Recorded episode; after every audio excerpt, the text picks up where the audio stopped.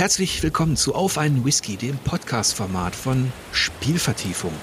Falls ihr diese Gespräche mögt, die ja alle zwei Wochen erscheinen, unterstützt mich doch über Steady mit einem kleinen Abo, das würde mich sehr freuen. Und jetzt freue ich mich erstmal über einen Gast aus der Community, einem Unterstützer der ersten Stunde, der jetzt hier bei mir vor dem Mikro ist. Hallo Carsten Krenz. Hallo Jörg Leubel. ja, ist doch immer mal wieder schön, jemanden zu treffen, der bestimmte Gründe hatte, Spielvertiefung zu unterstützen. Das ist wohl wahr. So einiges ja. sogar, ne? Also zumindest ein Online-Portal. Das war auf jeden Fall der hauptsächliche Grund oder beziehungsweise die Einstellung. Ja. Und ähm, es gibt gleich noch eine andere Gemeinsamkeit, außer der Tatsache, dass wir uns wahrscheinlich beide für Spiele interessieren. Du kommst aus dem Ruhrgebiet und zwar aus Bochum und da habe ich studiert. Das ist ja da tief im Westen. Mhm, allerdings. und bist du da ähm, aufgewachsen? Ich bin tatsächlich äh, sogar an der Uni geboren worden oder bin geboren quasi äh, an der Uni. Ich bin in der Hustadt äh, bin ich aufgewachsen. Das kennst du ah, auch. Ja, klar. Das ist ja jetzt so für, für Außenstehende, da werde ich auch öfter noch drauf angesprochen, nicht unbedingt der auf den ersten Blick der schönste Fleck, diese äh, Betonuni, ne? Nee, das war ja damals so dieser, dieser Gedanke, ich weiß nicht, dieser romantische Gedanke, hey, wir bauen jetzt hier große Häuser und da können die Professoren mit den Studenten zusammen in einem Haus wohnen. Ist natürlich nicht passiert. Ne? Mhm. Ähm, aber ganz ehrlich, wenn man da eine Zeit lang lebt, ähm, ich meine, du kennst das ja, das Gebiet um die Uni herum ist recht grün. Du kannst da auch gute Zeit haben und ähm, es ist auch mittlerweile alles ein bisschen schöner geworden da unten. Das kann man ja nicht anders sagen. Ja, das Ruhrgebiet ist sowieso grüner, als ähm, viele Leute immer denken. Du hast auch, also Lippe und Ruhe hast du da relativ ähm, schnell am Start, also wo du wirklich auch, du kannst Kanu fahren, du kannst da spazieren gehen. Also das ist, ähm, äh, also da gibt's nicht nur das berüchtigte Bermuda-Dreieck, in dem ich mich dann auch immer verloren habe tatsächlich. Was war denn deine Kneipe? Deine äh, gibt's das Gräfen noch? Nee, das gibt's nicht mehr. Ach, siehste. Es, äh, es, du, da ist fast alles weg, auch so, ähm, ich weiß nicht, die Brüderstraße kennst du ja auch noch früher mhm. mit den ganzen äh, Läden, da gibt's nur noch das Brinkhoffs, der Rest ist alles tot, sind meistens jetzt ähm, Restaurants oder Shisha-Läden quasi. Ah, ah okay, so so schlimm wie in Essen, aber noch nicht, oder? Nee, das nicht unbedingt. Also wir haben noch ein paar coole Kneipen. Also Mandragora gibt's noch. Es gibt noch äh, den Freibeuter. Ich weiß nicht, ob du den noch kennengelernt hast. Nee, der sagt mir nichts. Ja, so eine, so eine alternative Kneipe und mhm. ähm, ja, aber es ist tatsächlich, äh, also ich gehe da auch nicht mehr häufig hin, weil das, ich bin auch, glaube ich, nicht mehr die Zielgruppe dafür. Ach, okay. Man ist man auch zu alt. Gibt's das ähm, Planet noch, die Disco? Leider nein. Leider nein. Auch nicht mehr. Okay, alles weg. Ja. Es gibt noch die Zeche und ähm, selbst die Matrix gibt es nicht mehr. Also das sind Disco, die Diskotheken oder die Clubs sind mittlerweile äh, auch ausgestorben. Das kennt man aus vielen anderen Städten auch, ne? Mhm. Da, das da was in den 90ern, Mitte der 90er, da habe ich ja studiert in Bochum. Aber letztlich ist ja das, dieses Viertel Bermuda-Dreieck äh, mit also dass du da was trinken gehen kannst und so, das hat sich schon noch so gehalten, ne? Absolut. Ähm, das kannst du immer noch. Es gibt ja auch noch das Bochum Total, also dieses Festival, was, was irgendwie keiner kennt, aber dabei ist das irgendwie in Europa mit das größte Gratis-Festival, was es gibt. Ähm, und äh, das gibt es noch äh, und die, die Szene ist halt da immer noch so ein bisschen. Ich sag mal, wenn du jetzt eher so, ich glaube, du kommst eher aus dem Hip-Hop-Bereich, ne? Ja, damals, ja. ja. Ja, genau. So, wenn du so in der, in der alternativen Rock- oder Punk-Szene bist, da gibt's schon den ein oder anderen Laden.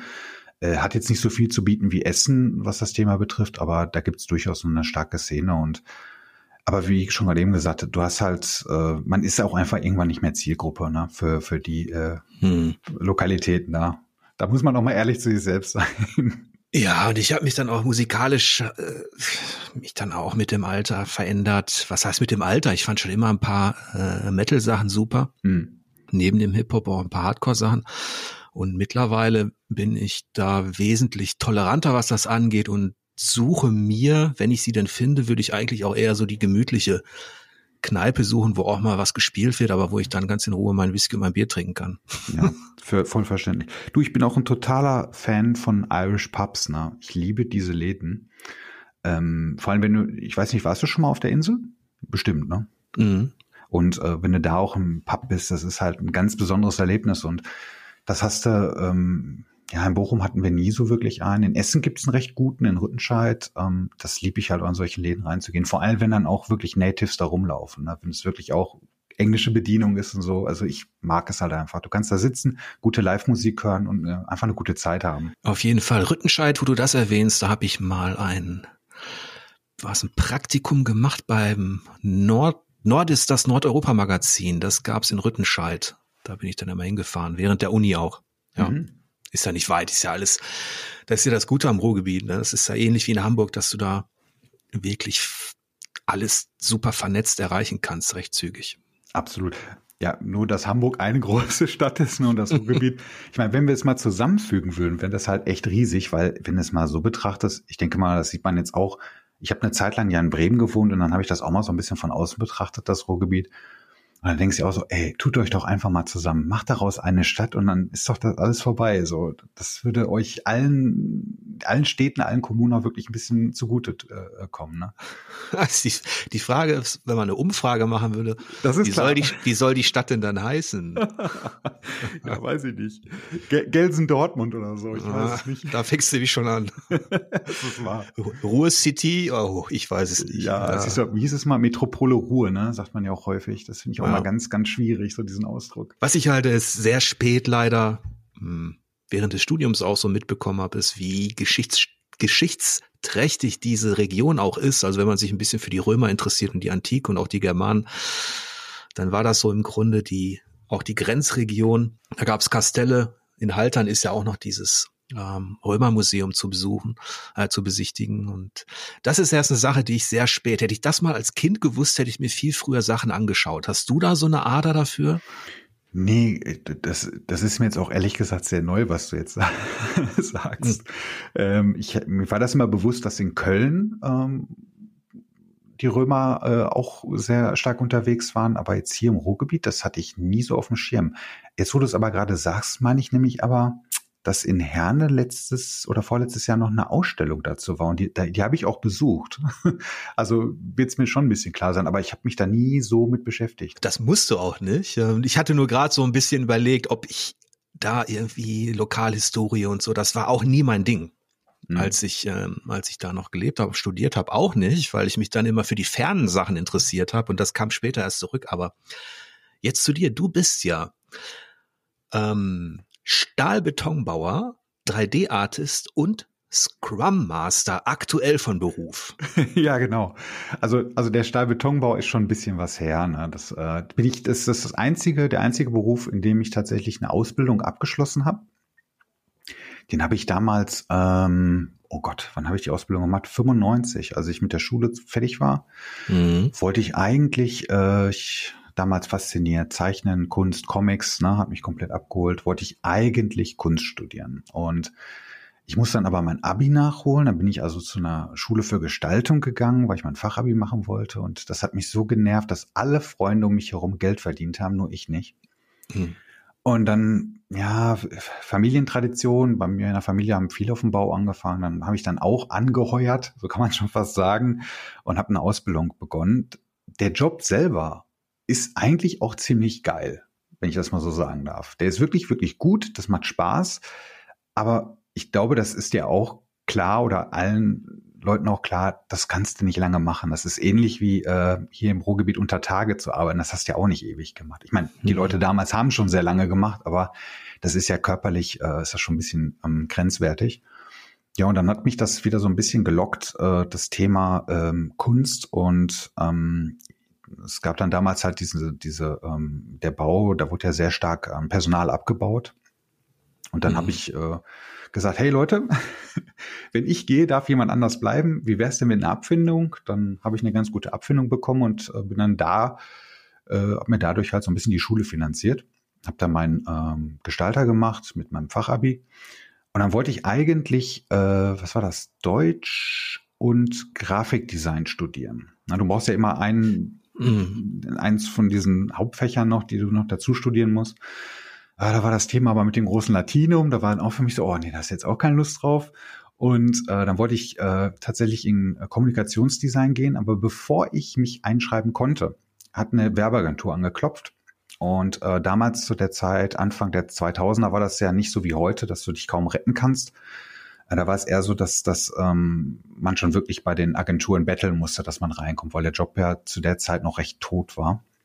Mhm. Ja, und dann war ich von heute auf morgen äh, bei einer Agentur und wir haben dann, oder ich habe dann hauptsächlich auch ja, ähm, Produktvideos für äh, die Telekom geschnitten und für T-Mobile. Also damals so die äh, Telefone und die Handys halt in 3D nachgebaut, gerendert, rausgespielt. Das lief dann halt auf der, ähm, wie ist das? Ist das die IFA auf der? Ja, ne? Die Funkausstellung? Ja, genau. Mhm. Ja, genau. Dafür, dafür habe ich dann halt die äh, Videos gemacht. Fürchterlich, war eine Wahnsinnsplackerei. Also da habe ich damals schon gewusst, was äh, Crunch ist. Ja, und dann war ich 15 Jahre ja als Designer unterwegs. Das ist ja mal eine eigentlich eine tolle Geschichte, zumal ich da ein paar Parallelen erkenne. Ich wollte ja auch Grafikdesign studieren. Das war bei mir auch Mitte der 90er, als ich mich beworben hatte und dann kam von Münster zurück, äh, die, also meine Mappe kam zurück, die wollte, die war einfach auch schlecht. Das habe ich schon mal in so einem anderen Podcast, glaube ich, mindestens einmal erzählt. Ähm, mhm. Aber ich hatte auch so einen Hang. Ich wollte irgendwas machen mit Desktop Publishing, Grafik, mit Zeichnen, mit Comics, irgendwas. Und das war leider ähm, dann eine Sackgasse. Also das wurde dann nichts mehr. Und ich habe dann noch ein paar andere Sachen gemacht und bin dann schließlich habe ich dann angefangen zu studieren in, in Bochum und dann war dieses ganze künstlerische gar kein Thema mehr. Aber nochmal eine Frage zu dem Stahlbetonbauer. Ist das denn dann tatsächlich jemand, der bei so Bauaufträgen letztlich äh, was mit dem Material zu tun hat oder ja, was ja. macht er genau? Genau, wir sind äh, wir sind eigentlich die Leute, die äh, die ganzen den ganzen Rohbau hochziehen. Also ah. im Prinzip die Schalung aufstellen, dann kommt da die sogenannte Bewährung rein, also das ganze Stahlgestrüpp, ne? Wir gießen dann auch den Beton ein, verdichten den und so. Das ist eigentlich nicht gar nicht mal so anspruchslose Arbeit. Ich habe das auch immer so total unterschätzt. Ich dachte so, ja, ist wahrscheinlich wie Maurer oder so, ne? Stein auf Stein und so. Aber da musst du schon ziemlich gut in Mathematik sein und recht gut halt Pläne äh, lesen können, das adaptieren können, Dinge einmessen können, Höhen übertragen und so. Das hat mich schon so ein bisschen ja. überrascht, ne? Obwohl, jetzt musst du aufpassen, was du über die Maurer sagst. Mein Onkel ist ja Maurer. Nichts und, gegen Maurer, um Gottes weil, weil ich hatte dann äh, mal während des Studiums und ähm, davor mir auch ein bisschen Geld verdient, äh, dass ich da mal mitgegangen bin und so. Das war auch körperlich total anstrengend alles. Und hm. der hat mir dann, das wollte ich nur sagen, die Kunst des Mauerns versucht beizubringen und ähm, also auf was man alles achten muss und was gute Arbeit ist und mit der Wasserwaage und wie der Speis nachgezogen wird und der konnte aber auch alles andere, ne? Also der konnte, wie das so war früher irgendwie, habe ich das Gefühl, dass die, also in meiner Familie konnten irgendwie alles selber. Die haben gezimmert, gefliest, gemauert, ge, äh, Leitung gelegt. Alles, ja. Ähm, und äh, also das war ähm, auf dieser Ebene des Handwerks war das für mich tatsächlich so ein so ein kleiner Meister. ja, absolut. Der Maurer hat ja auch eigentlich früher die ganzen Betonarbeiten gemacht. Das wird dann später, also der Stahlbetonbauer ist ja so ein bisschen entstanden als Hybride aus Zimmermann und äh, Maurer. Ähm, so damit man mal so einen Spezialisten halt an Bord hat. Und ähm, wenn du Maurer fragen würdest, ein alteingesessener Maurer wird ja jeder sagen, Stahlbetonbau ist doch kein Beruf. So, ne? Das ist ja jetzt, da gibt's ja keine, äh, keine Innung oder sowas, wie bei den ah. Zimmerern oder bei den Maurern auch, ne? die mit ihren coolen, äh, ich will schon, wollte schon gerade Gilden sagen, aber es kommt schon irgendwie hin. Das gab's ja bei Stahlbetonbau nicht. Das ist ja ein Beruf, glaube ich, der ist aus den, äh, ich, da müsste ich jetzt echt raten, ich glaube so aus den 70ern. Hm. Ja. Ich weiß jedenfalls noch, dass ich bei meinen ersten Versuchen, als ich Speis machen sollte, kläglich gescheitert bin. Er hat mir, glaube ich, zweimal das Mischungsverhältnis genannt, ähm, Sand, Wasser und Schlag mich tot, was noch reinkam. Kalk. Richtig, richtig. Und ich habe es natürlich ein bisschen freizügiger ausgelegt und dementsprechend schlecht war das, was rauskam. Aber ähm, ich glaube, ihr hattet dann auch Industriemischungen, ne? Mm, ja, aber wir, äh, man, bei der Ausbildung musste man tatsächlich das genauso wie du es gesagt hast auch anmischen. Mhm. Ähm, und äh, das, das sollte man schon nennen. Aber ansonsten hast du natürlich Industriemischung genommen, hast in den Mischer, Mischer reingekippt und dann war gut, ne? Ja. Ähm, aber das musste ich auch machen. Hast du die Wand denn gerade hinbekommen? Das ist nämlich gar nicht so einfach. Das klingt so trivial. Durfte ich nicht. Ich durfte. Wir waren ja ähm, engagiert auf dem Bau irgendwo, Eigenheim wurde gebaut und mein Onkel war der Mauer, der hat natürlich die Wände alle hochgezogen. Ich durfte mal in der Ecke oder so, ähm, durfte ich mal üben, wie mit so Legosteinen. Mhm. Ist ja auch eigentlich nichts anderes, ne? Ja, ja, richtig. Äh, genau, diese Klinkerbauweise und so, das ist, das ist tatsächlich ähnlich, nur ich durfte nie als, ich war ja Handlanger. Ich durfte nie richtig da jetzt eine Wand machen oder so. Ich durfte mich da mal so ein bisschen probieren dran und habe dann auch sehr schnell gemerkt, wie schlecht meine Mauer aussieht, die kleine. Der Vorteil bei den Legosteinen ist ja tatsächlich, dass die nicht schief, da, da wird keine Wand schief, ne, durch die, durch die genau. Nocken. Ne? Und ähm, ja, bei der, bei einem richtigen Mauerhandwerk musst du doch ein bisschen mehr beachten. Ja, weil ich muss das kurz entzaubern, Jörg, das ist auch leider nicht mehr so. Das ist heutzutage wirklich wie Lego-Steine. Ah. Das wirklich, äh, die Steine werden, die haben so, so Nuten an den Seiten und ich meine, die haben auch mittlerweile wie Legos schon fast so Höcker drauf. Und das sind auch meistens so Steine, die sind so, nicht mehr die kleinen, das sind jetzt so 50 mal 50 Kalksandsteine, die du da mit so einem kleinen Kran halt absetzt. Das macht ziemlich viel Spaß. Also dieses ist leider auch nicht mehr so, äh, wie, wie sich da, die, äh, wie damals halt gemauert wurde. Wo ich das, den Oldschool, äh, das Oldschoolige da schon ein bisschen interessanter fand. Siehst du, so alt bin ich geworden. Ich, in Bochum gibt es Gräfen nicht mehr und die Kneipen nicht mehr und gemauert wird auch nicht mehr normal. Nee, auch nicht mehr. Das, das Thema ist, ist auch schon seit ein paar Jahren rum. Aber ist doch nicht schlimm. Nee. Aber kommen wir doch mal zum 3D-Artist. Mhm. Ich glaube, das ähm, ist dann auch etwas gewesen, was dir aufgrund deiner künstlerischen Neigung und so weiter auch mehr Spaß gemacht hat. Ja, total. Also ich sag mal, das war ja hauptberuflich äh, wie gesagt, Handys modeln von, was weiß ich, Sony Ericsson oder von, von der Telekom halt die Sinus, kennst du wahrscheinlich die alten Sinus-Geräte noch, nachbauen. Das war jetzt nicht so spannend, ne? aber das, das war gut, um halt ein Handwerk zu lernen. Und ich weiß noch, dass ich mit meinen damaligen Arbeitskollegen, wir haben da abends dann uns halt immer so ein bisschen gebettelt, wer jetzt irgendwie den geileren Charakter bauen kann, damit wir halt irgendwie auch so ein bisschen Abwechslung haben zu dem Shit, ne? Ah, okay. Aber das kam dann wirklich dem Ganzen näher. Da haben wir auch schon so, meine Kollege und ich hatten dann schon so die ein oder anderen Berührungspunkte mit, ähm, ja, mit, ich mache mal Gänsefüße mit der Gaming-Industrie, mhm. äh, weil wir für ein paar ähm, Browserspiele Grafiken geliefert haben, aus Spaß einfach nur. Ne? Wie man halt früher so war, ne? Bezahlung brauche ich nicht, Hauptsache ich darf dabei sein. Und ähm, da, das war so ein bisschen diese, diese, diese Abwechslung, die einen dann schon dran gehalten hat, weil ich sag mal, wenn du so ähm, Geräte, Industriegeräte nachbaust, das ist jetzt nicht sexy. Aber es macht Spaß irgendwie. Also muss man schon sagen. Aber es ist, naja, es ist was anderes als jetzt, keine Ahnung, äh, wie heutzutage. Ne? Guck dir mal God of War an, was da gemodelt wurde. Das ist natürlich, das macht Spaß. Ja, aber du hast ja den, deinen Fuß so in die Tür gekriegt, ne? In die, ähm, in, in diese Branche, so ein bisschen zumindest. Ein bisschen, und ja. Also das war ja auch, als du angefangen hast, durchaus noch so, dass die, dass da nicht so viele Leute gab, die das konnten. Ne? Ich weiß nicht, mit welchem Programm ihr angefangen habt zu. Ähm, äh, ich, äh, wir hatten, nee, mein Kollege hat mit 3D Studio Max damals gearbeitet, ich mit dem Cinema 4D und ähm, wir sind dann beide, glaube ich, irgendwann auf Maya und das ist mittlerweile so der Industriestandard Maya. Mhm. Kennst du bestimmt auch, hast du bestimmt auch schon mal gehört. Ja, gehört schon, aber da bin ich, stecke ich auch nicht so drin. Also ich habe mit denen mich selber mit dieser Software oder so noch nie wirklich beschäftigt. Aber ähm, ich habe da großen Respekt davor, wenn ich dann Leuten mal über die Schulter schauen konnte, auch im Spielebereich, bei der Entwicklung oder so, wenn die dann halt aus dem Nichts heraus wirklich eine Figur erschaffen. Ne? Ja, das ist, das ist auch der schönste Prozess, ehrlich gesagt. Also dieses Ent wenn du beginnst halt eine Figur zu bauen, das ist einfach so das, das, das Tollste, weil es ist ja, wenn jetzt äh, eine Spezialsoftware arbeitet, es ist so ein bisschen wie äh, Tonarbeit. Ne? Du, du trägst was ab, du, du modellierst das, du lässt es so ein bisschen laufen. Das ist eigentlich so das Interessante. Später, wenn es dann in dieses ja, das sogenannte Rigging geht, wenn du halt quasi eine Knochenstruktur einbaust, damit die Figuren sich bewegen können, so, das ist wieder stinklangweilig, das ist wieder ah, ja. technisch, aber dieses, dieses frei entwickeln, frei äh, entfalten lassen, ne? oder das, das, das äh, entstehen lassen. Das ist eigentlich so das Spannendste, muss ich sagen. Und das machst du hm, bis jetzt aktuell, also 3D? Ähm, nicht mehr so aktiv. Ich äh, mache jetzt hauptsächlich, ähm, also ich bin jetzt ja hauptberuflich tatsächlich Scrum Master. Ähm, als Selbstständiger, also ich habe nebenbei immer als Freelancer gearbeitet, ich weiß nicht, bestimmt 10, 15 Jahre. Und da habe ich sowas häufiger gemacht, aber das kommt halt darauf an, was gewünscht wird. Dadurch, dass ich halt in der Agentur ähm, weil Not an Mann war, als Generalist super in super vielen Dingen einspringen musste, kann ich auch wahnsinnig viel, aber mhm. nicht so gut wie ein Spezialist. Und deswegen kommen dann kamen auch mal Aufträge, Sachen, was weiß ich, Videobereich, auch 3D-Modeling recht häufig, dann irgendwie Illustration äh, und aber hauptsächlich ist es Design und ein bisschen äh, Programmierung auch.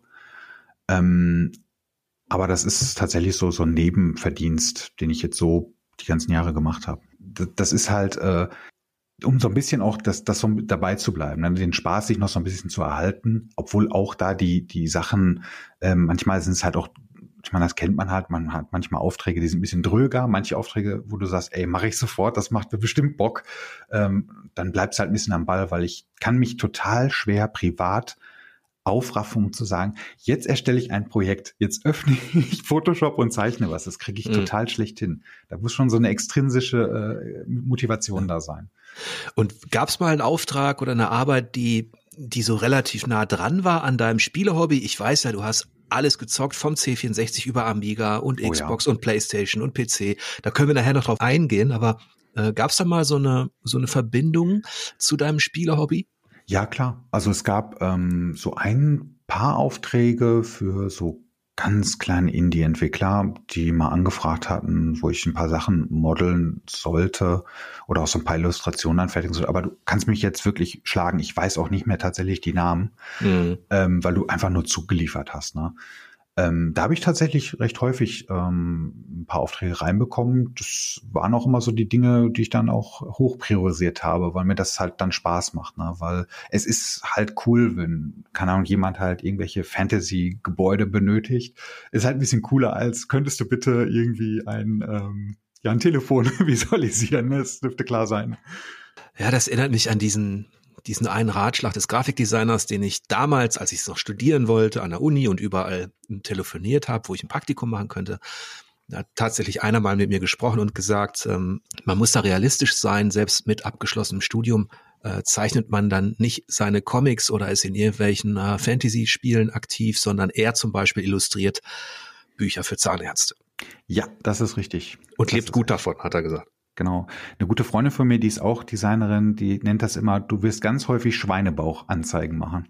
So, um das mal so ein bisschen so, so auszubringen, weil du wirklich teilweise Dinge machst, äh, wie du jetzt sagtest, Illustrationen für, für eine Arztpraxis, äh, ein Katalog für ähm, Baumärkte. also diese ganzen sexy Themen nimmst du dir dann äh, an. Damit muss man halt klarkommen. Aber wie du schon sagtest, du verdienst damit halt auch deine Kohle. Ne? Ja, und vorhin hast du erwähnt, dass du aktuell Scrum Master bist. Was mhm. ist das denn genau? Erstmal, der Name ist wirklich schrecklich, ne? Also ich finde den, ich finde den, der ist so nichtssagend. Also, ähm, in der, es ist äh, Agilität, sagt dir das was? Oder Ausfördern? Ja, erläuter ruhig. Ich glaube ja, ne? ähm, ist ja vielleicht auch für, für die Zuhörenden äh, auch nicht verkehrt. Ähm, Normalerweise in der, in der Softwareindustrie ist es ja damals ganz früher so gewesen, dass du tatsächlich klassisch so nach Wasserfall gearbeitet hast. Ne? Du hast irgendwie einfach angefangen, hast dir irgendwelche Meilensteine gesetzt, eine Roadmap einskizierst, hast losgelegt und hast dann festgestellt, boah, das hat jetzt ja zwei Jahre länger gedauert als vorher. Und wir haben wahnsinnig viele Stunden verbraten. Und dann haben sich ein paar sehr schlaue Leute zusammengesetzt und haben dann halt ein Manifest aufgesetzt hm, der agilen Softwareentwicklung und da geht es halt äh, im Kern darum, dass man äh, Dinge iterativ erarbeitet. Das heißt, du setzt dir keinen großen Masterplan mit, mit, keine Ahnung, Milestones und sonstigen, sondern du sagst, okay, wir haben hier einen Stand, ab dem fangen wir an. Wir fangen mit dem ersten Feature an, erarbeiten das, schauen, dass das funktioniert, dass es halt liefer, äh, aus, aus, dass man es ausliefern kann. Und dann gehen wir einen Schritt weiter, dass man schön iterativ die Sachen halt erarbeitet. Und der Gedanke dahinter ist tatsächlich, dass man das nicht alleine macht, sondern mit dem Kunden gemeinsam. Also dass das Projektmanagement nicht mehr bei irgendjemanden ist, der als, als, Projektmanager da sitzt und sagt, jetzt muss das gemacht werden, jetzt muss das gemacht werden, sondern dass man auch den Kunden mit reinholt, dass man äh, verschiedene äh, Stakeholder, also Interessensgruppen innerhalb des Unternehmens dazu holt und alle gemeinsam versuchen, das bestmögliche Produkt zu entwickeln. Und das nicht mit äh, 80 Stunden die Woche, sondern am besten Fall so, dass man halt in einem ganz normalen Arbeitstempo seine Dinge erledigt, indem man halt nur für kleine, kurze Strecken halt plant und nicht diesen riesigen Plan aufbaut. Okay, also du bist quasi eine Art Coach. Genau. Der eine Schnittstelle auch ist zwischen dem, was die Leute erschaffen wollen und was sie können. So ungefähr. Ich bin, ich bin ähm, als Scrum Master, also Scrum muss ich sagen, Scrum ist eine Variante oder ein, ein agiles Framework, sagt man. Also es, man, es gibt, gab ein paar Leute oder zwei in dem Fall, die haben sich überlegt, okay, diese Agilität, dieses iterative Arbeiten, dieses gemeinsame Arbeiten, das können wir ja noch in so ein Framework packen. Wir machen da was Spezielleres raus, extra für Software. Und dann gab es dieses sogenannte Scrum. Und da ist es so, dass es dann, du hast halt das normale Entwicklerteam dann gibt es den sogenannten Product Owner. Das ist die Person, die halt sagt, das sollten wir als nächstes machen. Und dann gibt es den Scrum Master, der sagt, aber bitte achtet auf den Prozess. Ähm, und das ist so meine Aufgabe. Also ich bin einerseits der äh, sogenannte Prozesswächter. Also ich schaue, dass die Dinge halt äh, in den Iterationen sauber ablaufen, dass die Leute miteinander kommunizieren vor allem, dass, dass, dass vor allem alle miteinander sprechen und ähm, dass man am Ende der Iteration auch sagt, okay, lass uns mal jetzt mal auf den Plan gucken, was haben wir geschafft? Ah, okay, das war jetzt nicht so gut, wie kriegen wir es besser hin? Und das dann halt gemeinsam dann halt schaut, okay, wie können wir uns verbessern? Äh, das ist so die Aufgabe. Und du kannst dann gebucht werden von Firmen, die jetzt zum Beispiel ein neues Projekt planen, die von Anfang an äh, sich dann erhoffen, dass es dann effizienter vonstatten geht mit dieser, äh, mit dieser Strategie. Äh, jein. Also ich bin tatsächlich fest angestellt jetzt mittlerweile als, ah, okay. Master in-house. Ähm, ich habe jetzt aktuell drei Teams und ähm, ich habe das nie versucht, das auf freier Basis zu machen, obwohl es da tatsächlich Markt gibt. Ähm, ich kann es auch tatsächlich verstehen, warum viele Scrum Master und viele Coaches das halt lieber als Freiberufler machen, weil in dem Job ist die Gefahr zu verbrennen extrem hoch weil du, weil du dich daran gewöhnen musst, dass du sehr häufig gegen sehr viele Wände rennen musst und äh, du mit sehr viel, zu Beginn mit sehr viel Unverständnis äh, klarkommen musst. Weil man muss sich das so vorstellen, als Entwickler hast du, bist du es gewohnt gewesen, es wird dir jemand, gibt dir jemand was vor und du musst es umsetzen. Und dann kommt irgendjemand zu dir und sagt, hey, pass mal auf, ist doch eigentlich Quatsch, was du da machst. Es wäre doch eigentlich viel toller, wenn wir dir äh, die Eigenverantwortung geben, das so was wir dir, was wir von dir erwarten, also die hohe Erwartung, die wir an dich haben, dass du die so umsetzt, wie du meinst. Und da kommen die wenigsten mit klar zu Beginn, was ich auch nachvollziehen kann. Ne? Dann wird ja von dir komplett verlangt, dass du auch als Entwickler ähm, dann auch Projektmanager im Prinzip bist. Ne? Weil du musst dir selber überlegen, okay, wir haben ja diesen Plan, ich muss das in zwei Wochen schaffen. Wie kriegen wir die, das strategisch am besten hin, dass es dann halt auch gut wird und vor allem auch so, wie es gewünscht ist. Ja, diese Konflikte kenne ich auch, die daraus entstehen. ähm, ja. Ich kenne jetzt, also der Begriff Entwicklungshölle ist oh, ja dann ja. auch, ähm, der wird ja dann auch häufig gebraucht und ich habe ja auch in gemischten Teams gearbeitet. Also es gibt Leute, die wollen irgendwas, dann gibt's Leute, die haben eine Idee, machen ein Konzept und dann gibt's die, die können das handwerklich auch umsetzen. Also du hast letztlich Entwickler, Grafiker, Projektmanager und vielleicht dann aber auch noch ähm, jemanden da drüber oder dazwischen, der noch irgendwas sagen möchte. Und ähm, je mehr Leute beteiligt sind, auch mit unterschiedlichen Fähigkeiten, desto schneller wurden diese Meetings, die dann gehalten worden sind, auch, auch wirklich knifflig und, oh ja. und sehr stressig, weil weil im Grunde die Effizienz fehlt. Es, es wurde letztlich fast gar nichts gemacht und viel geredet und viel hin und her geschoben. Und ich glaube, daher rührt auch so dieser Wunsch oder diese, vielleicht auch dieses System des Scrum Masters. Ne? Ja, genau. Ähm, und da ist auch, ähm, also das Projektmanagement wurde tatsächlich dann, oder das, ja doch, das Projektmanagement wurde halt auf die hauptsächlich auf die beiden Stellen Scrum Master und Product Owner aufgeteilt. Und das, was du gerade eben gesagt hast, der Product Owner ist in dem Fall die Person, äh, wo genau all dieser ganze Input von außen reinfließt. Ne? Und aber der Product Owner dann entscheidet, das ist jetzt das Wichtigere. Und dann ist auch gut. Der hat die Entscheidungsmacht. Wenn der es entscheidet, dann ist es halt so. Ähm, der hört sich zwar alle Stellen an, aber was den Weg, der vorangeschritten wird, den entscheidet dann der Product Owner selbst. Ja, mhm. Das kann auch mal sein, dass dann halt jemand, äh, ne, du kennst es ja dann auch, da gibt's hier Person A, die sagt, das ist wichtig, Person B sagt, das ist aber wichtiger. Dann sagt aber trotzdem der Product Owner, ja, nee, aber wenn wir übermorgen oder, oder in zwei Monaten releasen wollen, dann ist das jetzt wichtig. Das, was du meintest mit den Terminen, das hast du beim Scrum auch ganz klar definiert. Es gibt ganz klar definierte Termine mit einer ganz klar definierten Timebox, damit genau das nicht passiert, dass du, was du jetzt auch sagst, dass du hast dann stundenlange Termine. Das hast du da jetzt tatsächlich dann nicht mehr. Ja. Und kannst du auch intervenieren, ähm, wenn jetzt der Product Owner zum Beispiel eine Priorität setzt, die aber unrealistisch ist oder so, oder eine Zeit setzt, kannst du dann auch für das Team oder für die Entwickler dann intervenieren und sagen, ich empfehle eher, das so und so zu machen?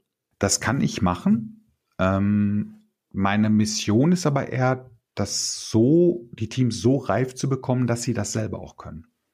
Hm. Also zu Beginn ist meine Aufgabe tatsächlich, das Team zu schützen, weil du, was du jetzt gerade eben sagtest.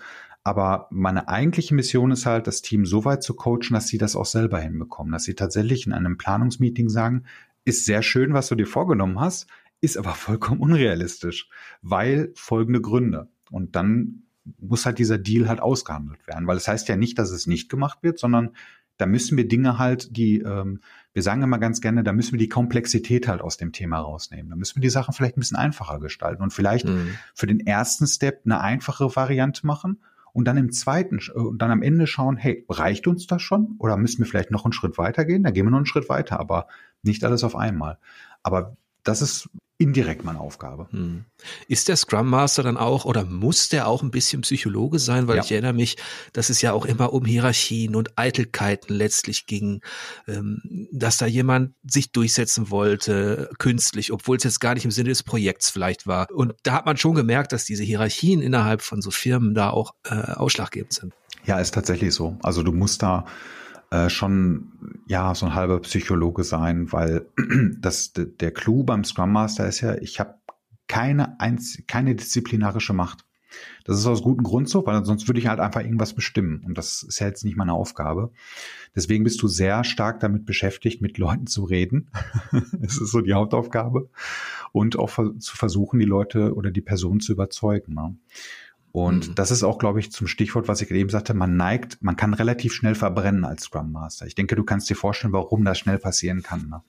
Mhm. Das ist tatsächlich so ein bisschen die Kehrseite. Und ich habe die Erfahrung gemacht, dass man so nach, also wenn Teams gut funktionieren, da kann man von ausgehen, das ist so nach ein bis zwei Jahren, dann sind das gute, reife, selbstorganisierte Teams.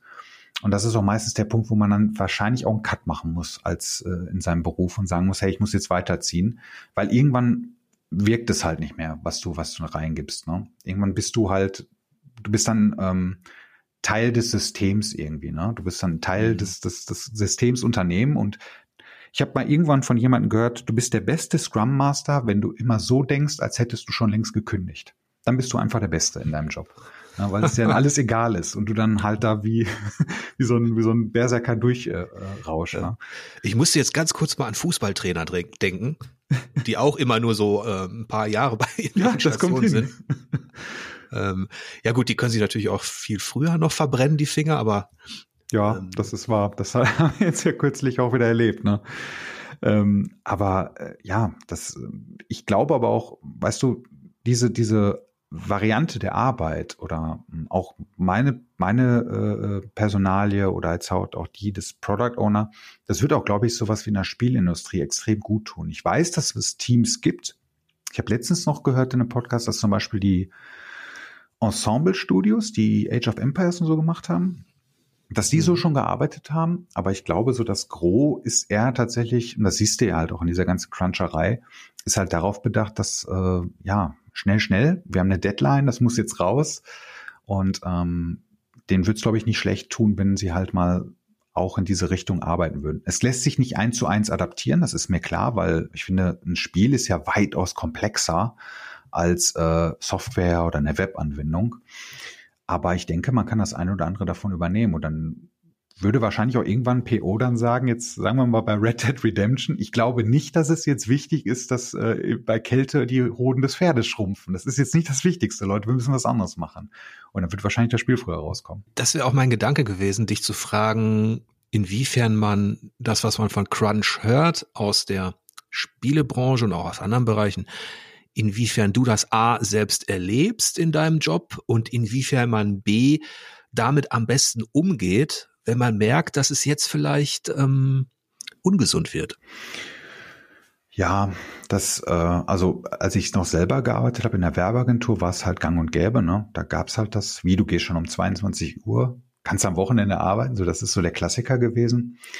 Äh, seitdem ich so in dem Bereich arbeite, also wo ich mit Teams arbeite, die nach Scrum arbeiten, auch als ich als Designer in einem Scrum-Team war, habe ich das gar nicht mehr erlebt. Ne? Es war wirklich, weil das, was das Team sich halt aufbürdet, soll ja so groß sein, ich sag genau wirklich groß, ist, wir, wir rechnen nicht in Zeit in, in Scrum, so groß sein, dass es in der Zeitspanne von x Wochen halt fertig wird. Und das bedeutet nicht, dass man mehr nimmt, sondern dass man eigentlich das, das soll ambitioniert sein, das Ziel, aber nicht so, dass du weißt, okay, wenn wir das jetzt alles nehmen, dann werden wir wahrscheinlich 80 Stunden Wochen haben. Und das, das fällt dann komplett weg. Und mhm. ähm, aber da gibt es noch einen anderen Faktor und das ist der Faktor Selbstausbeutung. Und da muss man wirklich sagen, es habe ich schon häufig erlebt, dass, dass äh, besonders Entwicklerinnen und Entwickler dazu neigen, dann halt auch äh, dann nochmal am Wochenende nochmal extra Gas zu geben, damit die äh, Sachen schneller fertig sind. Und das ist dann halt so ein Ding, wo ich dann auch intervenieren muss und sagen muss, hey, das ist jetzt nicht der Gedanke, ne? weil ähm, im Scrum hast du auch eine, eine bestimmte, hast du Messkriterien. Ne? Also du, du, das ist so, dass du dir, wir rechnen mit Punkten, wir vergeben Punkte, je größer ein Feature sein soll. Und diese Punkte ergeben am Ende einer Iteration dann halt eine Gesamtpunktzahl. Und daran kannst du dann messen, okay, das bedeutet, wenn wir jetzt 50 Punkte schaffen, werden wir wahrscheinlich in, in der nächsten Iteration wieder 50 Punkte schaffen. Super. Wenn jetzt aber jemand rangeht und am Wochenende arbeitet und, und noch Nachtschicht macht und sonstiges, dann sind die Punkte ja kaputt, weil das passt dann ja überhaupt nicht mehr. Ne? Dann sind zwar auch, es sind vielleicht mehr Punkte geschafft, aber das ist unrealistisch, weil du du sorgst ja dann selber als Entwickler dafür, dass du dir mehr Arbeit aufbürdest. Und das ist, mhm. das ist leider so ein Ding. So diese Selbstausbeutung ist leider echt so ein, so ein Thema, was ich wirklich sehr schade finde. Ja, ich hoffe, man kann mir ging es auch ähnlich. Ich bin dann von alleine fast da reingerutscht, dass ich es gar nicht mehr gemerkt habe, wie viel ich mache. Und dass man sich dann irgendwie einredet, es hilft am Ende der Firma dem Erfolg oder was weiß ich wem, wenn man jetzt diese Sache auch noch vom Tisch hat. Und wenn man seinen Hügel, der sich so aufbaut oder seine Themen, die man so aufgebaut hat, wenn man die, wenn man möglichst viel davon wegmacht, dann wird, wirst du irgendwie, irgendwie wirst du da mal belohnt. Irgendwann. Äh, ent, entweder fühlst du dich einfach besser, weil es weg ist, oder du wirst, ähm, alle sind erfolgreich. Ich weiß auch nicht, woher diese Arbeitsmentalität auch kommt. Das muss auch was zu tun haben mit der Kindheit oder mit, äh, mit der älteren Generation, die einem das auch so eingetrichtert hat, dass man möglichst viel mal locht. Ähm, also so kenne ich das halt, ne? Also richtig gesund ist es dann aber auch nicht. Überhaupt nicht. Ich, ich kenne das auch noch so. Ne? Es sind ja auch so dieses, man spricht ja in der Psychologie oder im Coaching auch von Glaubenssätzen, die man so als Kind mitgegeben bekommt. Ne? Was du jetzt auch eben sagtest, ne? man muss ja immer hart arbeiten, weil dann bist du auch was wert. Dass man diese Glaubenssätze halt mit sich trägt und danach halt dann auch immer äh, handelt. Und ich, zum Beispiel, ich arbeite jetzt mit sehr vielen jüngeren Leuten zusammen, die haben ganz andere Glaubenssätze. Und die haben, die sind eher darauf bedacht, dass sie eine gesunde Work-Life-Balance halt hinbekommen. Und ich würde dir dabei pflichten, Jörg, dass das, das tatsächlich, ich meine, wir sind ja fast eine Generation, dass, dass wir halt was anderes mitgegeben bekommen haben. Ne? Der, der fleißige Deutsche. So ein Quatsch. Ja, es ist, ich, ich hatte ja eingangs erwähnt, dass ich das Gefühl hatte, bei uns konnten die alles, ne? Fliese ja. legen, Mauern, die, also äh, man hat so das Gefühl gehabt, gerade so diese Generation, die noch, ähm, äh, die unter Tage gearbeitet hat oder irgendwie beim Stahlwerk oder irgendwo, dass die sich auch zu Hause alles selbst gemacht haben, dass das so One-Man-Machines waren. ähm, kaum geschlafen und ähm, das ist so, das ist natürlich auch irgendwo Klischee. Die haben natürlich auch ihren Spaß gehabt und die haben, haben auch Freizeit gehabt, aber das glorifiziert wurde doch tatsächlich, da erinnere ich mich ganz genau, die Überstunde wurde immer glorifiziert. Ja. Weil es aber in der Zeit auch noch richtig Geld dafür gab. Also gerade unter Tage oder so, oder wenn du bei den, weiß ich, bei einer Chemiefirma warst oder was weiß ich, da wurdest du natürlich auch für jede Überstunde richtig entlohnt. Und am, wenn du am Wochenende gearbeitet hast, gab es, wenn ich mich recht entsinne, das Doppelte manchmal. Genau. Oder wenn du halt äh, auf dem Bau hast, auch Nachtzuschlag bekommen oder ja. Wochenendzuschlag, das hast du ja mitgenommen. Also da hat sich das mal lochen, wenn man so möchte, gerade ein Haus abzahlt, was weiß ich, all dieses, was einen so, was damals so für die Leute auch von Wert war und von Bedeutung war, dann war das natürlich schon, du hast es gemerkt, es ist viel Geld, was du on top bekommst. Und irgendwie hat sich dann aber was verschoben, finde ich, in den Jahren darauf. Als ich dann äh, an, anfing zu arbeiten, war das mit äh, irgendwie Geld für Überstunden und für Wochenendarbeit kenne ich gar nicht zum Beispiel. Also ich, mir wurde noch nie eine Überstunde bezahlt. Ist natürlich jetzt auch ein anderes Business. Ne? Also ich meine, du warst ja auch bei Werbeagenturen. Äh, hattest du dafür Überstunden Geld gekriegt? nee, nee überhaupt nicht. Ja, ja. Und, und dann finde ich, dann wird es ja auch doppelt ungesund, ne? Also dann hast du noch nicht mal direkt was in der Tasche dafür, dass du mehr arbeitest und du hast noch weniger Lebensqualität und machst dich ein bisschen kaputt. Also da ist auch eine Schieflage entstanden irgendwie. Äh, du, kann ich dir nur beipflichten. Ich habe auch immer so das Gefühl gehabt, so im Nachgang, dass man so eine Art Stockholm-Syndrom auch entwickelt, ne, bei der Firma. So, du, du hast dann noch diese, diese, diese abstruse mhm. Vorstellung, dass du für die Firma verantwortlich bist. Und das ist halt irgendwie, das ist ja eine total ungesunde Einstellung, ne? weil du kannst den Laden ja nicht retten. Und ähm, ich weiß noch so, in den Werbeagenturen wurde auch den Leuten ganz häufig gesagt, hey, ihr könnt ja froh sein, dass ihr einen Job gefunden habt, ne? Dass wie ihr bei mhm. uns arbeiten könnt. Und das ist halt super ungesund. Nach heutig, heutigen Maßstäben, Jörg, würden diese Firmen direkt vor der, vom Gericht landen. Damals ja. war es aber egal, ne? Ja, es ist natürlich, jeder muss natürlich schauen, wie er in seinem Leben, also wie er was verdienen kann, wie er in einen Beruf kommt und meist kann man sich das auch gar nicht so aussuchen, die Umstände und ist gerade wenn man jung ist, froh, wenn man überhaupt einen Fuß reinkriegt. Ja, das stimmt.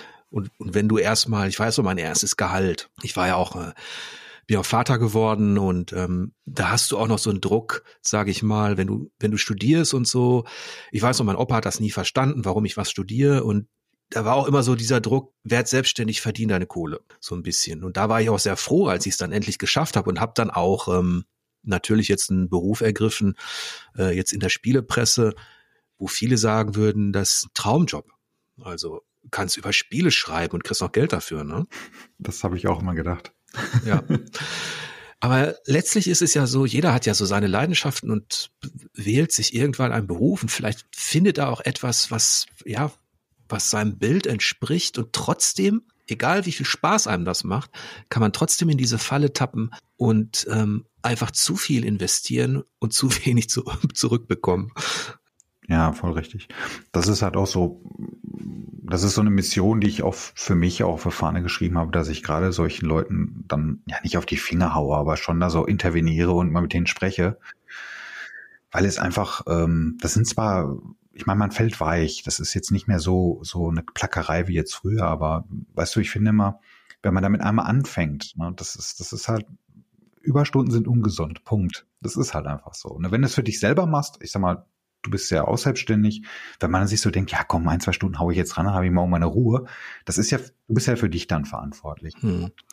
Ich erinnere mich an ein Personalgespräch, bei dem ich, äh, ab und zu war ich auch dabei, bei dem jemand sagte, ich habe jetzt für diese Firma, da hat er ein, ein Buch rausgeholt, 25.000 Stunden on top gearbeitet, Überstunden gemacht. Und er hat das als, das war schon ein bisschen verzweifelt, weil, weil sich herausstellte, es wird keine Gehaltserhöhung geben. Und das war dann schon so aus diesem, ja, aus diesem Trotz heraus, aber aus diesem Verständlichen auch heraus. Ich habe so viel investiert und jetzt kriege ich hier keine Gehaltserhöhung. Und ich erinnere mich noch daran, wie dann wirklich komplett arrogant über diesen Aspekt auch hinweggefahren worden ist, indem dann gesagt wurde, ja, was meinst du, wie viele Überstunden ich habe? Ich habe noch 30.000 mehr als du. Oh. Weißt du, so, also ja. dieses Gepose dann auch noch, so nach dem Motto, stell dich nicht so an, alle machen Überstunden. Ne? Also, naja, da hoffe ich ja auch, dass die, dass die jüngere Generation, du hast ja gesagt, du bemerkst schon, dass sie eine andere Sicht auf die Arbeit haben. Meine Tochter ist jetzt auch gerade gestartet in die, in die Arbeitswelt. Der versuche ich das auch so ein bisschen mitzugeben, dass man auch eine gesunde Grenze ziehen muss. Ja, das ist wirklich, ähm, das ist etwas, wofür ich die Generation echt bewundere, ne? Dass sie, dass sie da für sich so das, äh, ja, das so ein bisschen abgesteckt haben und das auch einfordern aktiv, ne? Weil wenn du jetzt auch mit denen sprichst, merkst du halt auch, natürlich ist jedem ein gutes Gehalt wichtig, ne? Aber wenn du dann halt mit denen so sprichst, hey, was wäre dir wichtiger, dann sagen die meisten so, ey, du ganz ehrlich, ich würde auch ganz gerne ein bisschen weniger arbeiten und dann nicht mehr Geld verdienen. Das ist auch okay, weil ich mehr Freizeit dann habe. Und das finde ich, das ist ja nicht faul, sondern ehrlich gesagt ist es gesund. So zu denken. Ne? Das heißt mhm. ja nicht, dass die dann nicht arbeiten. Das heißt einfach nur, dass die sich denken, oh, ich könnte doch genauso effektiv auch in vier, vier Tagen das schaffen. Ne? Aber ich glaube, da sind wir gesellschaftlich, zumindest hier in Deutschland, noch nicht weit genug, dass wir das ähm, äh, breit auffächern könnten und sagen können, okay, das können wir jetzt allgemein jetzt ausrollen und das ist jetzt die vier Tage Woche ist jetzt normal. Aber ich könnte mir vorstellen, dass es auch dahin geht. Ne? Das ist halt, weil ich sag mal, die Arbeit wird nicht mehr. Ne? Es wird vieles mhm. automatisiert. Irgendwann sind wir auch ein bisschen überflüssig. Ja, man beobachtet schon einen gewissen Mentalitätswechsel. Das finde ich gut. Es wird natürlich noch dauern, bis sich das dann so in der Gesellschaft durchsetzt, dass, dass da auch ähm, ja, dass das wirklich fruchtbar ist für beide Seiten. Also dass du trotzdem mhm. noch davon leben kannst auch. Und ähm, äh, ja, mal, mal gucken, ich bin, ich bin gespannt. Aber jetzt machen wir erst noch eine Trinkpause. Oh ja, das wollte ich gerade schon an. Dachte ich mir auch so, Mensch, ey, irgendwie. also, ich habe hier einen irischen Whisky aufgemacht und zwar einen Kilbeggan Single Grain. Den hatte ich, glaube ich, schon mal. Das ist auch aus einer Getränkeprobe. Was hast du denn am Start? Äh, ich bin ja eigentlich Rumtrinker. Ähm, aber ich habe äh, extra hier für heute tatsächlich einen Whisky aufgemacht. Äh, ich habe einen, ich habe extra bei YouTube geguckt, wie es ausgesprochen wird. Ein Glenlivet, einen zwölf Jahre alten Scotch. Ah, sehr schön. Ja, ist gar nicht so schlecht. Ich finde, ähm, ich bin ja kein Fan, also als du jetzt gerade im Irisch gesagt hast, da hatte ich schon so, oh, das hätte ich auch aufmachen können. Ich bin nicht so der, der, der schottische Whisky-Fan. Ich mag den irischen lieber. Ich weiß nicht warum, der ist, glaube ich, milder, ne? Kann das sein? Die sind meist milder und süßer. Also ich glaube, die kommen dem Rum vielleicht näher als jetzt so das ein, sein, ja. Ein Torfschotte. Aber dann sage ich doch mal Cheers. Cheers. Boah, weniger schlimm, als ich befürchtet habe. Ach, du kanntest sie noch nicht? Nee, tatsächlich nicht. Ich habe auch gerade ja. eben, ähm, als ich das aufgemacht habe, habe ich erstmal den Korken abgebrochen und musste den dann eben irgendwie rausfischen. also ich bin echt voll drin im Whisky-Business. Nee, das sind so Dinge, die man halt geschenkt bekommt. Ich meine, ich finde auch Whiskyflaschen sehr schön, aber vom Geschmack her ist der, der ist jetzt gar nicht so torfig, finde ich. Das kann sein, dass der Glenlivet, ähm, dass das milder ist kann man nicht meckern. Aber ist natürlich mhm. was ganz anderes als rum, ne? so komplett anders. Da kenne ich mich nun gar nicht aus, aber so vom, vom Hörensagen weiß ich, habe mal einen habe ich mal getrunken, äh, dass sie eben auch eher süß sind. Ne? Ja, sehr. Also ich kann da nur empfehlen, falls du irgendwann mal Interesse haben solltest an Rum, den Eldorado zu probieren. Das ist, ähm, ich glaube, aus, ich meine Costa Rica. Mhm. Ein, erstmal sieht die Flasche super aus, weil die sieht genauso aus, wie du dir eine Buddel voll rum vorstellst. Und mhm. äh, der, ist halt, der ist halt recht süß und ähm, angenehm und leicht im, im, im, Abgang. Also das ist ein sehr, sehr schöner Rum. Den kann ich mhm. sehr, wärmstens empfehlen. Hast du eigentlich schon mal, den habe ich nämlich letztens verschenkt, den japanischen Whisky, den Nika, heißt der Nika? Ich habe Japan ist auch noch ein blinder Fleck auf meiner Whiskykarte. Okay. Da habe ich noch gar nichts probiert. Da bin ich auch nur nach Optik gegangen, muss ich sagen. Ähm, aber ich habe gutes Feedback bekommen. Der scheint wirklich sehr gut zu sein. Japaner scheinen eh im Whisky-Business jetzt gerade so ganz gut dabei zu sein. Ne? Also die, mhm. das scheint äh, mittlerweile ein ziemliches Whisky-Land zu werden. Interessant. Also die haben anscheinend auch eine starke Tradition, was das angeht. Also das ist das, was ich so ein bisschen weiß, aber als ich mal in meinem Whiskyladen war in der Schanze in Hamburg und nach, ja, nach so einer Empfehlung fragte und sagte, was ist denn mit den Japanern, da hat man mir da tatsächlich eher davon abgeraten. Hm. Ähm, ich weiß auch nicht, vielleicht, ähm, weil ich sagte, ich mag normalerweise eher sowas wie jetzt ein Lagerwulin oder also eher die Schotten, weil das dann zu weit weg ist davon, aber ich stecke da auch nicht drin. Das wäre auch noch mal so eine so eine Option für die Zukunft, da mal japanische Whiskys auszuprobieren. Ja, Mensch, warum nicht? Ne? Gibt es bestimmt auch irgendwelche coolen äh, From Software Editions oder sowas. Ich, ich würde mich nicht wundern, wenn. Ich würde mich nicht wundern.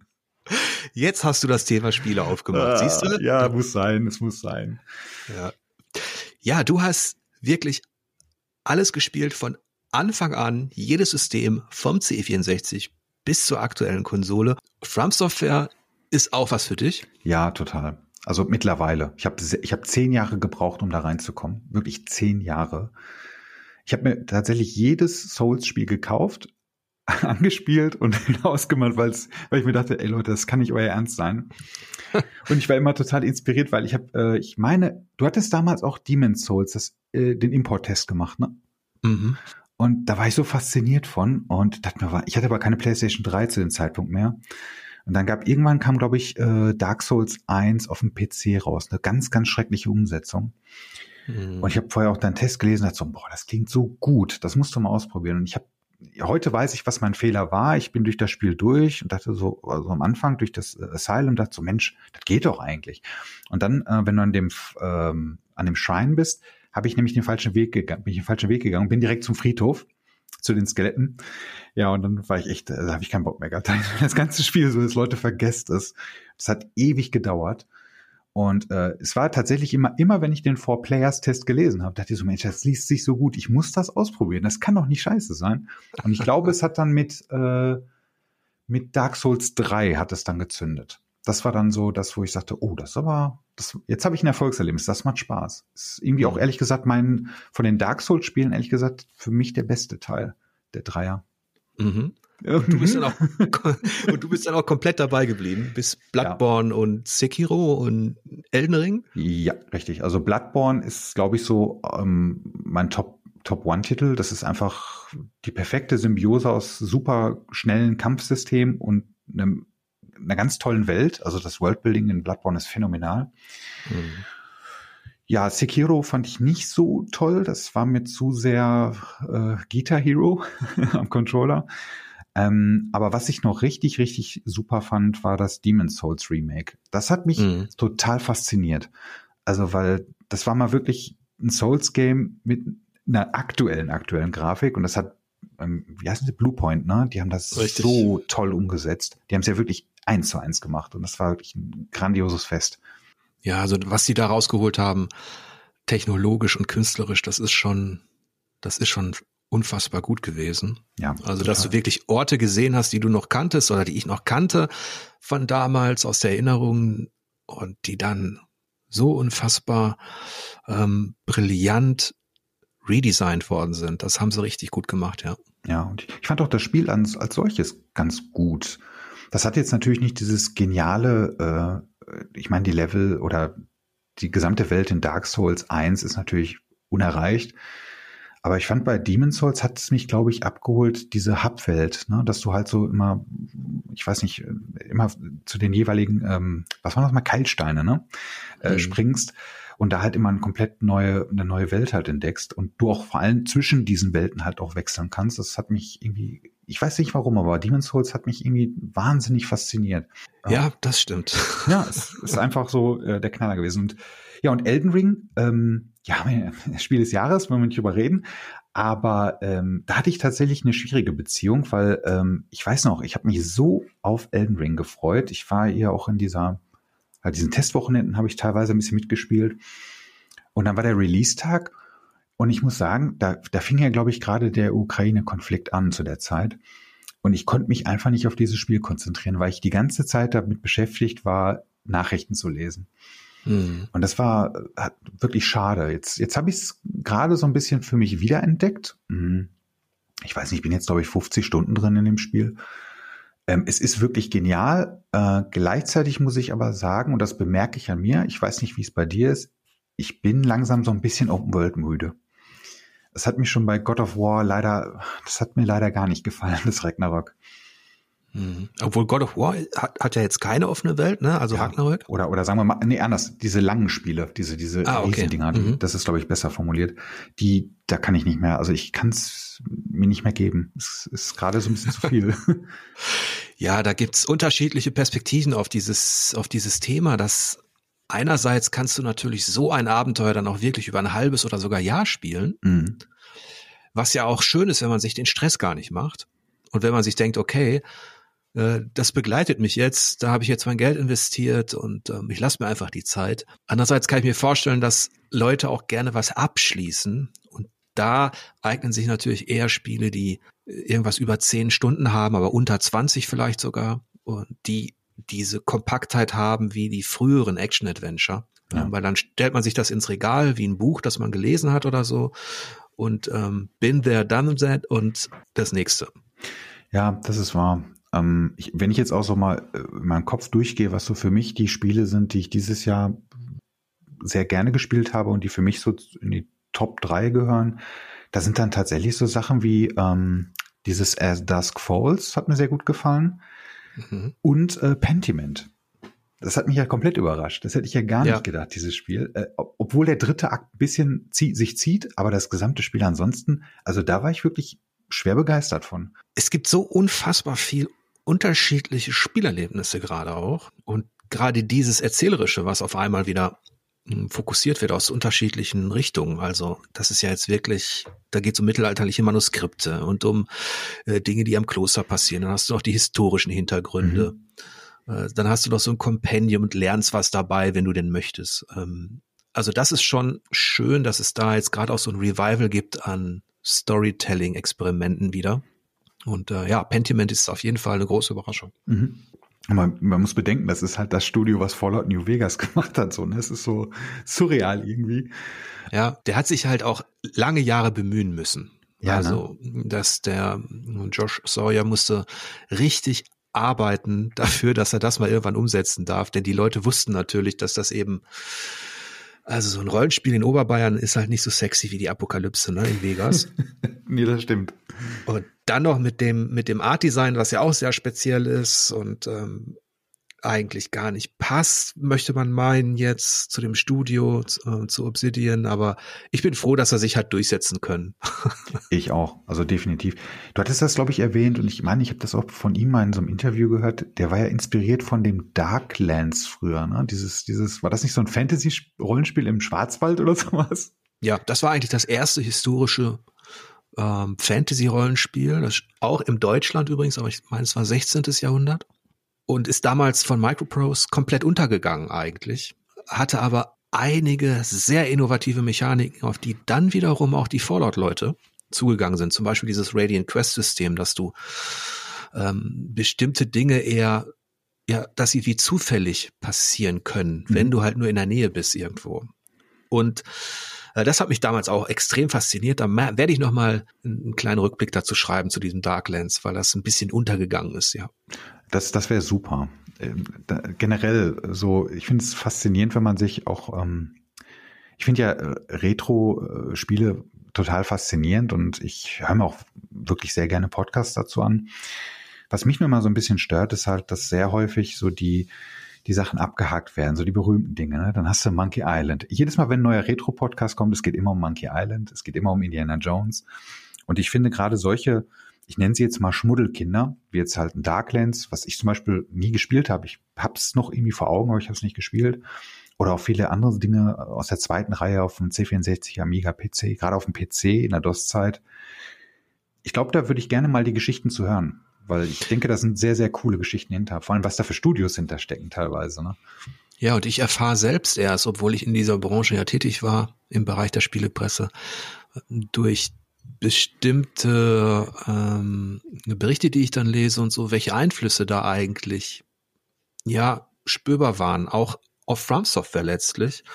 Also, dass innerhalb dieser ganz großen Geschichte der Rollenspiele viele kleine Impulse da waren, die man gar nicht auf der, auf der Karte, auf der Uhr hatte. Und dieses Darklands hat ja eben tatsächlich äh, die Fallout-Macher beeinflusst und auch noch ein paar andere Leute. Und das finde ich ganz spannend, so rückblickend, dass ich mir jetzt so ein bisschen die Freiheit nehmen kann, da auch so Verbindungen einfach mal zu suchen und ähm, Verknüpfungen herzustellen. Mal gucken, vielleicht gelingt's mir. ja, das wäre fantastisch. Ich habe mich mal selber auch mal mit ähm, ich bin immer fasziniert von unserem C64-Spiel. Das nannte sich Project Firestart. Das war, glaube ich, von EA. Und das war, ich würde es jetzt einfach mal so beschreiben, als das Ur-Dead Space.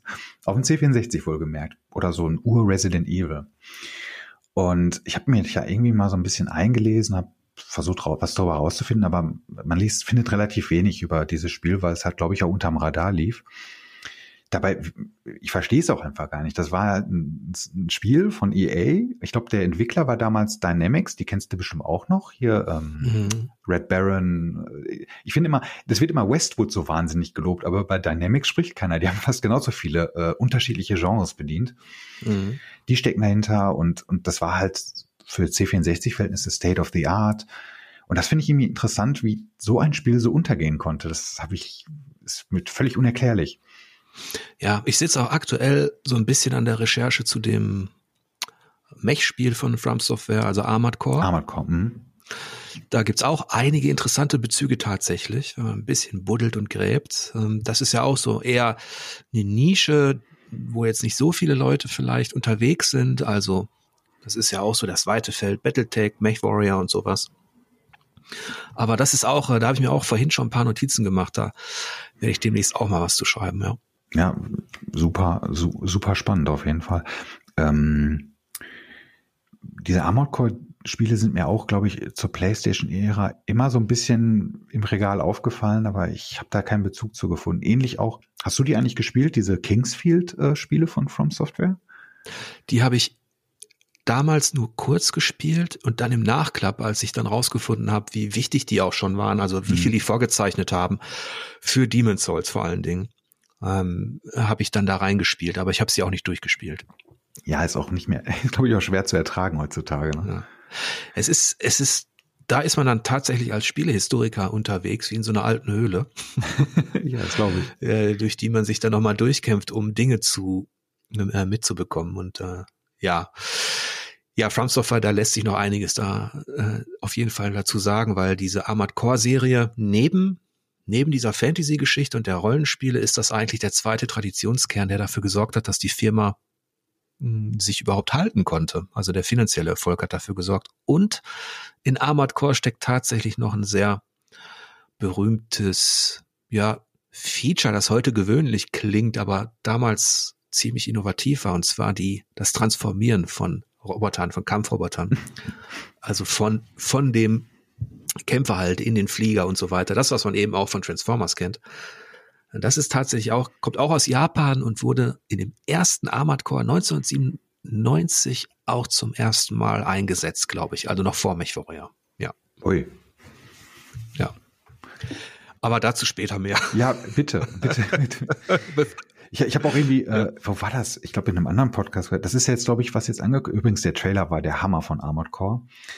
Ähm, das Armored Core 6, was angekündigt wurde, ist eigentlich, wenn man das genau betrachtet, das 13. Armored Core Spiel oder so, habe ich irgendwie gehört. Da gibt es noch. Es ist ganz unfassbar viel. Ja, es ist eine ja. Riesenserie. Ähm, das war aber jetzt nichts. Äh, Miyazaki war erst später dabei, ne? Der Tipp. Der war auch mal tatsächlich, glaube ich, ein Director von einem Armored Core. Ich weiß nicht, ob es der dritte oder vierte Teil war. Und der ist im Zuge des Erfolges von Armored Core letztlich auch Studioleiter geworden, glaube ich. Mhm. Ähm, aber das hing nicht initial zusammen damit, dass er Armored Core gemacht hat. Ah, okay. Da war er nur einmal aktiv im Hintergrund. Hast du die, äh, die, ähm, den Reveal auf den Video Game Awards gesehen, live? live habe ich den nicht gesehen. Ich habe mir dann die Zusammenfassung angeschaut. Ja. Und ähm, ja, also der der Trailer war auch schon sehr stimmungsvoll und da werde ich auch noch ein, zwei Sachen dazu schreiben. Und ich freue mich jetzt tatsächlich auch drauf. Kommt ja dieses Jahr, äh, nächstes Jahr, Entschuldigung. Mhm. Also ich freue mich drauf und bin mal gespannt. Ist das auch so dein Ding? Mech? Action? Ja, ja, ähm, ich bin eher so aus der Battletech-Richtung, ähm, also MacWarrior, die Sachen, also dieses eher schwerfällige, ne, nicht diese agilen äh, japanischen äh, Roboter-Varianten. Aber ich finde das durchaus interessant. Also ich denke, ich würde mir das auf jeden Fall anschauen. Aber wie gesagt, es ist eher so dieses, dieses gemächliche Battletech oder was mir auch sehr gut gefallen hat, äh, Titanfall, das war halt auch ein super cooler Mac-Shooter.